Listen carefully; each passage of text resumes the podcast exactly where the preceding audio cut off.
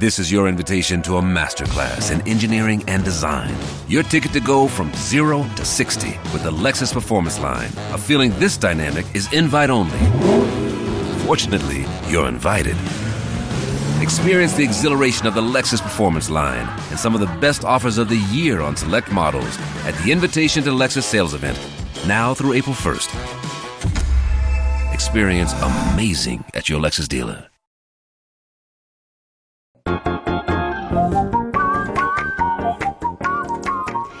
شوفي ما في من أستراليا وحول العالم بفقرة منوعات آخر فقرات برنامجنا الصباحي. Good Morning Australia.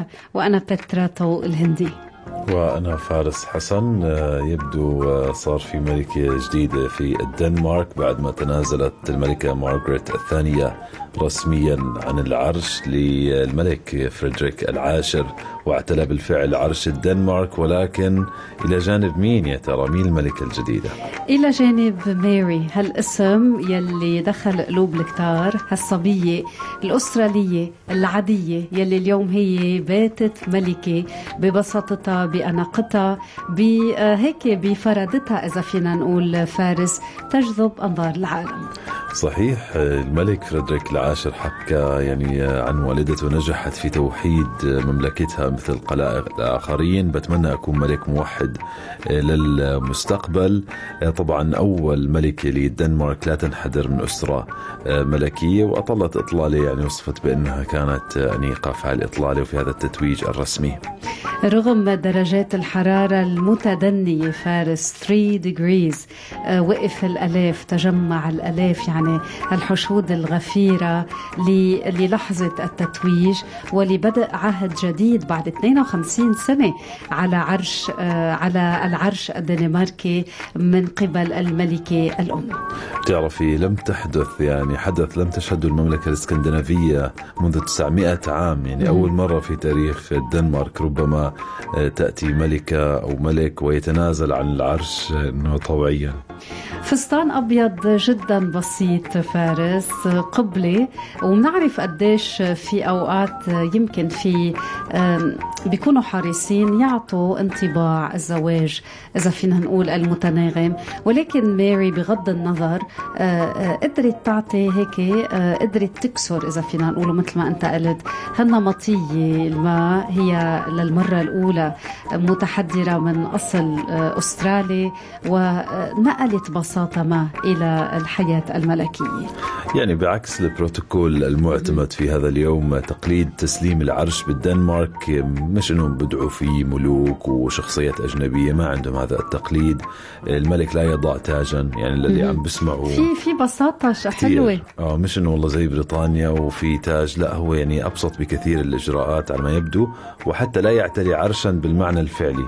مش إنه زي دول أو ممالك أخرى في عرش فعلي وفي يعني باقي هالفيري تيل إذا بدك. يبدو زي ما قلتي طريقة مم. عملية أكثر خلينا عليك كلمات الملك. يلي هيك بكل بساطة وهو يلي عمره 55 سنة قال أنا بحاجة لكل الدعم من زوجتي الحبيبة من ع... من عائلتي ومن الله. وبدنا نقول إنه هالثنائي كمان عندهم ثلاث أولاد و...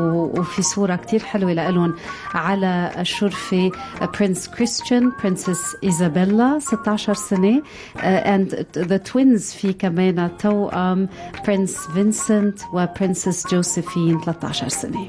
الملك فريدريك هو ولي العهد منذ كان عمره ثلاث سنوات. يعني عنده شعبية خاصة بالدنمارك بيقولوا راح يفرض أسلوبه على الملكية الدنماركية. ولمن لا يعلم يعني يعود تاريخها الملكية إلى ملوك الفايكنج يعني بالقرن العاشر. فهي كانت الأخبار من الدنمارك بنكهة أسترالية.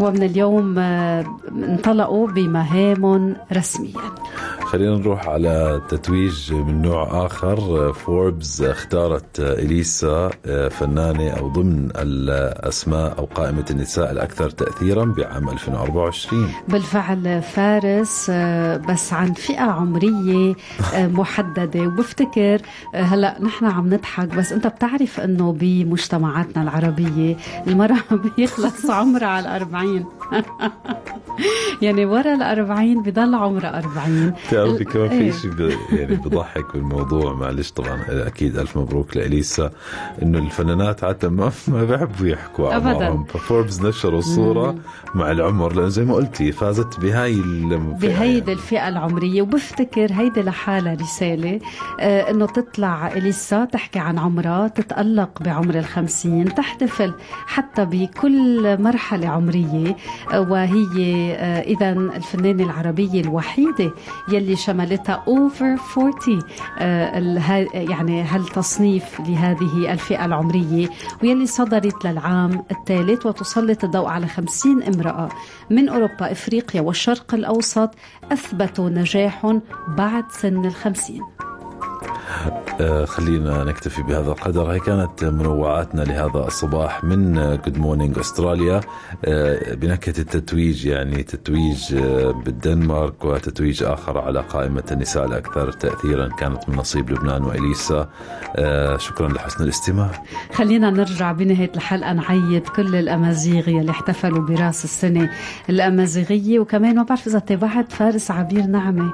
عبير تتألق تألقت غنائيا بافتتاح يعني بافتتاح كأس آسيا في قطر وغنت قصة الرمال وكانت رائعة. أكيد شو رأيك نحاول نسمع الأغنية بنجيبها ونسمعها عبر أثير الإذاعة؟ وبنحكي عنها بكرة بالتفاصيل. شكرا لكم على حسن الاستماع.